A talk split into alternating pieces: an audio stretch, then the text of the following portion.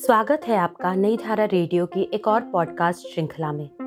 यह श्रृंखला नई धारा के संस्थापक श्री उदयराज सिंह जी के साहित्य को समर्पित है। उदयराज जी के इस जन्म शती वर्ष में हम उनकी अमूल्य साहित्यिक धरोहर आप तक लेकर आ रहे हैं इस पॉडकास्ट के माध्यम से। सुनना ना भूलें नई धारा रेडियो पर।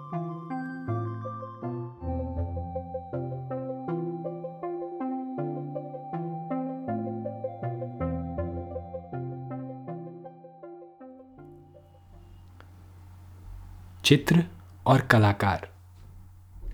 चंपा चंपा। जी कहिए, अभी तक तुम तैयार नहीं हुई? गाड़ी आने का समय हो रहा है। बिल्कुल तैयार हूँ। जरा पंडब्बे में पान रख लूँ? अरे भाई, जल्दी करो। सिर्फ़ पच्चीस मिनट रह गए हैं। कहते वीरेंद्र बाहर चला आया। तांगा खड़ा था। नौकर सामान रखने लगा।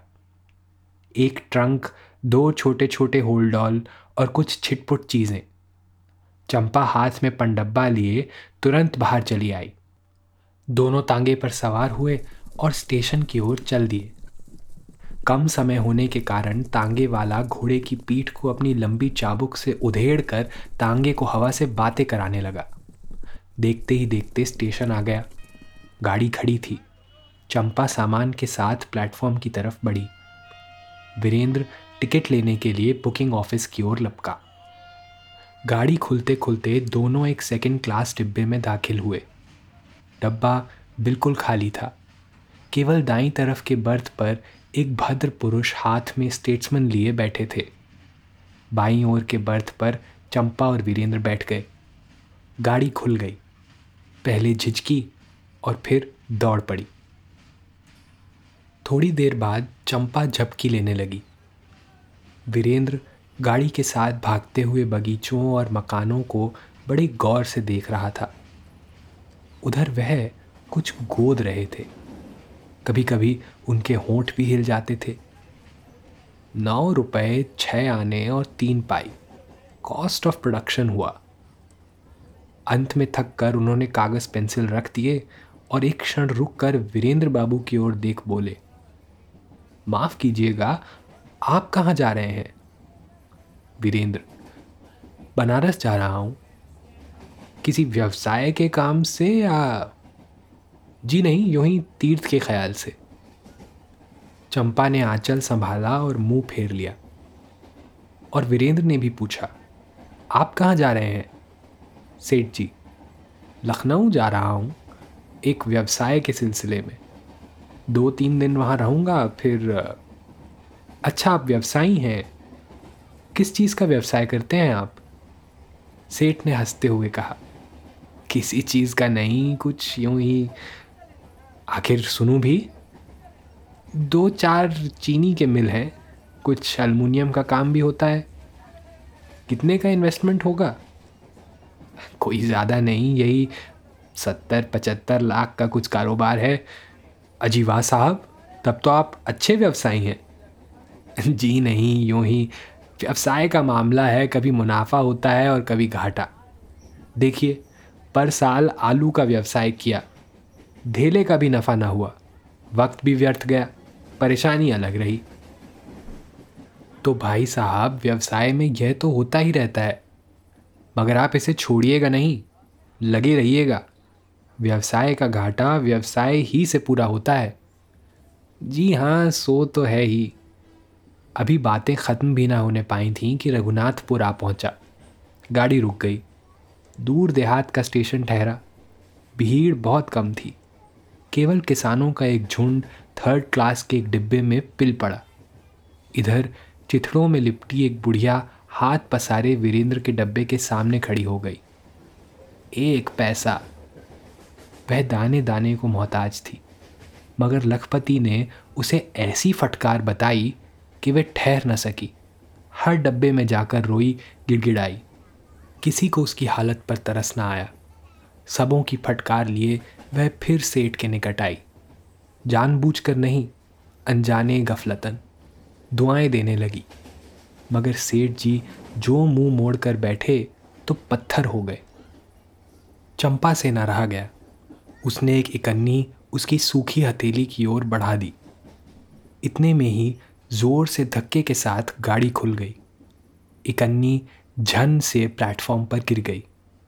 बेचारी पैसे के लिए दौड़ी और गाड़ी के नीचे आ गई। सेठ जी तमक कर बोले, देखिए आपने हिंदुस्तान की हालत। यही होता है यहाँ।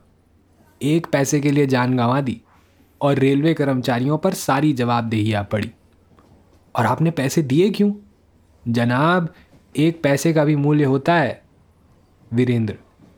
जी हाँ होता है, मगर यह कहावत हर जगह फिट नहीं होती।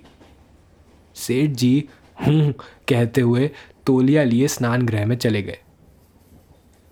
चंपा की आँखें भर आईं। वह बोली, यह बड़ा निर्दयी है। वीरेंद्र, ठीक कहती हो, इस लखपति से एक पैसा भीख के लिए भी नहीं निकला। अपना नाम लूटने की गरज से या पेंच पड़ने पर लाखों खर्च कर देंगे।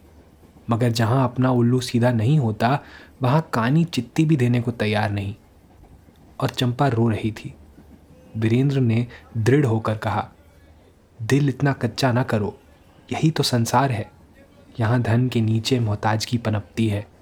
विशाल अट्टालिकाओं की ही बगल में फूस के नन्हे नन्हे झोपड़े पंछत्ते की तरह ज़मीन तोड़कर निकल आते हैं। आज तुमने एक चित्र देखा। संसार के चित्रपट पर रोज़ न जाने कितने ऐसे चित्र अंकित होते रहते हैं। तुम्हें ऐसे करोड़ों प्राणी मिलेंगे जिन्हें एक जून भी भरपेट भोजन नसीब नहीं। फिर लाखों ऐसे भी मिलेंगे जिनके तलवों में मक्खन की मालिश होती है। काशी में गंगा तट पर मकान लेकर वीरेंद्र बाबू ठहरे थे। जिस रात को आए, उसी रात को उनकी पड़ोसी मिसेस लाल को लड़का पैदा हुआ। वे अपनी बहन के साथ तीर्थ करने आई थी। चंपा के दिन उन्हीं के यहाँ कट जाते थे। रात में भी दो बार चक्कर लगा आती। मिसेस लाल की शादी हुए कई साल हो गए थे, मगर कल तक उनकी गोद सुनी थी। मुद्दत के बाद काशी में बेटा हुआ। बड़ी खुशी मनाई गई। विश्वनाथ जी में फल और मिठाई के जाने कितनी बार प्रसाद चढ़ाए गए। पंडितों ने भी बहती गंगा में गोते लगाए। बरही के उत्सव की तैयारी बड़े जोरों से हुई। बड़े तड़के लाल साहब भी छुट्टी लेकर चले आए थे। उनके साथ उनकी बूढ़ी माता भी आई थी। बूढ़ी दादी ने फूल से बच्चे को हीरे के कंगन और सोने के छड़े पहनाए। कीमती कामदार कोट और टोपी भी पहनाए। रात को नौ साढ़े नौ बजे गौरी शंकर की पूजा हुई। लाल साहब के कई संभ्रांत मित्रों का भोज भी हुआ। दालान में कथकों के एक से एक गाने हुए। खूब रंगरलियाँ मनाई गईं। डेढ़ दो बजे रात को चंपा और वीरेंद्र बाबू अपने घर लौटे। पलंग पर लेट ही रहे थे कि उनकी दाई छाती पीटती दौड़ी चली आई। चंपा सन रह गई। वीरेंद्र बाबू ने घबरा कर पूछा, अरे, क्या हुआ? खैर तो है? दाई, बाबू मेरे बच्चे को बचाओ। बहुत दिनों से बीमार था, कोई देखने वाला नहीं था। आज हालत बहुत ही खराब है। आँखें उलट रही हैं, आए बाएँ बकता है।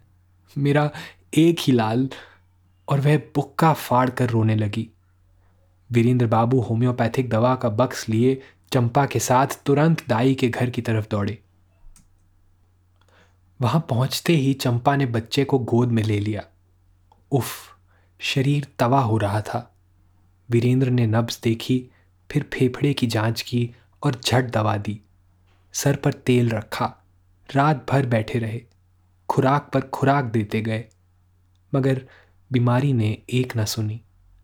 भोर होते होते हाथ का तोता उड़ गया। पौ फटते फटते वीरेंद्र और चंपा मकान लौट आए। दोनों शांत चित्त थे। प्रभात का कोलाहल अभी शुरू नहीं हुआ था। केवल मिसेस लाल का बच्चा रो रहा था। कह कह कह की आवाज़ नीरवता को चीरती हुई कानों में पहुँच रही थी। वह गंभीर होकर बोली मिसेज लाल का बच्चा रो रहा है और बेचारी दाई का बच्चा उसकी आँखें भर आईं। वीरेंद्र की आँखें ज़मीन पर गड़ी थीं। वह मुस्कुराते हुए बोला, चंपा, हमारी पड़ोसन की गोद भरी और हमारी दाई की गोद सूनी हुई। एक ओर सृष्टि, दूसरी ओर प्रलय। एक जाता है, एक आता है।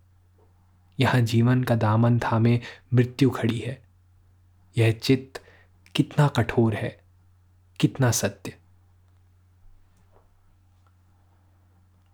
संध्या समय प्रतीची की लाल किरणें गंगा के विशाल वक्ष स्थल को अपने सुनहले रंग से रंग रही हैं। पछिया बयार से जल में थम थम कर स्वर्ण लहरियाँ उठती हैं और दूसरे ही क्षण मिट जाती हैं। जल जंतु इस क्षणिक स्वर्ण लोक में अटखेलियाँ कर रहे हैं। तट पर गूंजते हुए, माँ गंगे माँ गंगे का तुमुल स्वर प्रति क्षण ऊँचा हो रहा है। बीच धारा में पूर्व दिशा से एक नाव मंथर गति से बढ़ती चली आ रही है। उस पर बैठे वीरेंद्र और चंपा काशी का छाया चित्र देख रहे हैं। उसी नाव पर एक भद्र पुरुष भी बैठा है। उसके सर और मूछों के बाल पक चले हैं। वह शांत चित्त है। वह कभी अपूर्व नगरी की शोभा देखता, कभी उस पार के विजन वन को निहारता, कभी हंसता कभी गंभीर हो जाता। उसकी मुख मुद्रा की विचित्र भावभंगी ने वीरेंद्र के हृदय में कौतूहल उत्पन्न कर दिया। वह पूछ ही बैठा, आप बेचैन क्यों हैं? कुछ नहीं, यूँ ही। फिर भी, मेरी कहानी सुनकर आप क्या कीजिएगा? सो तो बाद की बात है, सुनाइए भी तो पहले। क्या बताऊँ? मैंने अपनी ज़िंदगी बर्बाद कर दी। चढ़ती जवानी से लेकर आज पचास वर्ष की उम्र तक ऐश और आराम में ही पड़ा रहा, सड़ता रहा, जीवन में कुछ नहीं किया। शराब कबाब के आगे कुछ सूझा ही नहीं, तवायफों के नाज भी उठाए। कोई दिन ऐसा न जाता जिस दिन रुंझुन रुंझुन की झनकार मेरे रंग महल में न गूंजती, अंगूरी न ढलती। मगर अब मुझे इस वासनामयी जीवन से घृणा हो गई है। वासना ही तो पाप है। अब तो यही अच्छा है कि सन्यास ले लूँ और बस भगवत भजन करता रहूँ। किसी भी तरह अपने बचे हुए जीवन को सार्थक बना सकूँ। जी हाँ ईश्वर के मनन में अब आप अपना समय ज़रूर लगाइए। मगर मैं करूँ तो क्या? यह काशी नगरी तो मुझे छोड़ती ही नहीं। रह रह कर ललचाती है। कई बार भागने की कोशिश की पर भाग न सका।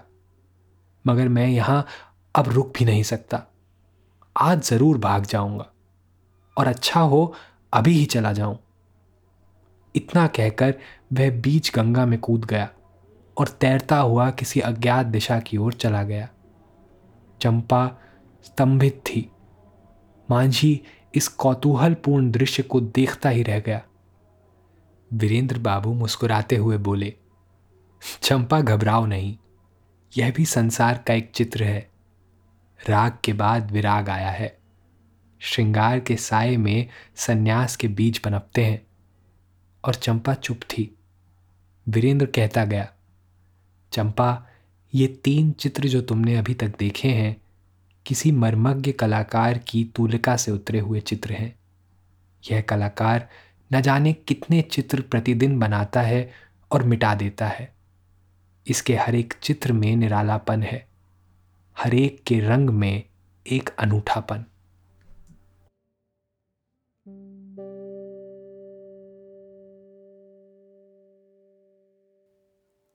इस पॉडकास्ट को सुनने के लिए आपका धन्यवाद। हम आशा करते हैं कि हमारी ये प्रस्तुति आपको ज़रूर पसंद आई होगी। अन्य पॉडकास्ट, वीडियो इंटरव्यूज़ आदि के लिए नई धारा को सभी सोशल मीडिया प्लेटफॉर्म्स पर फॉलो करें। जल्द ही आपसे फिर मुलाकात होगी। धन्यवाद।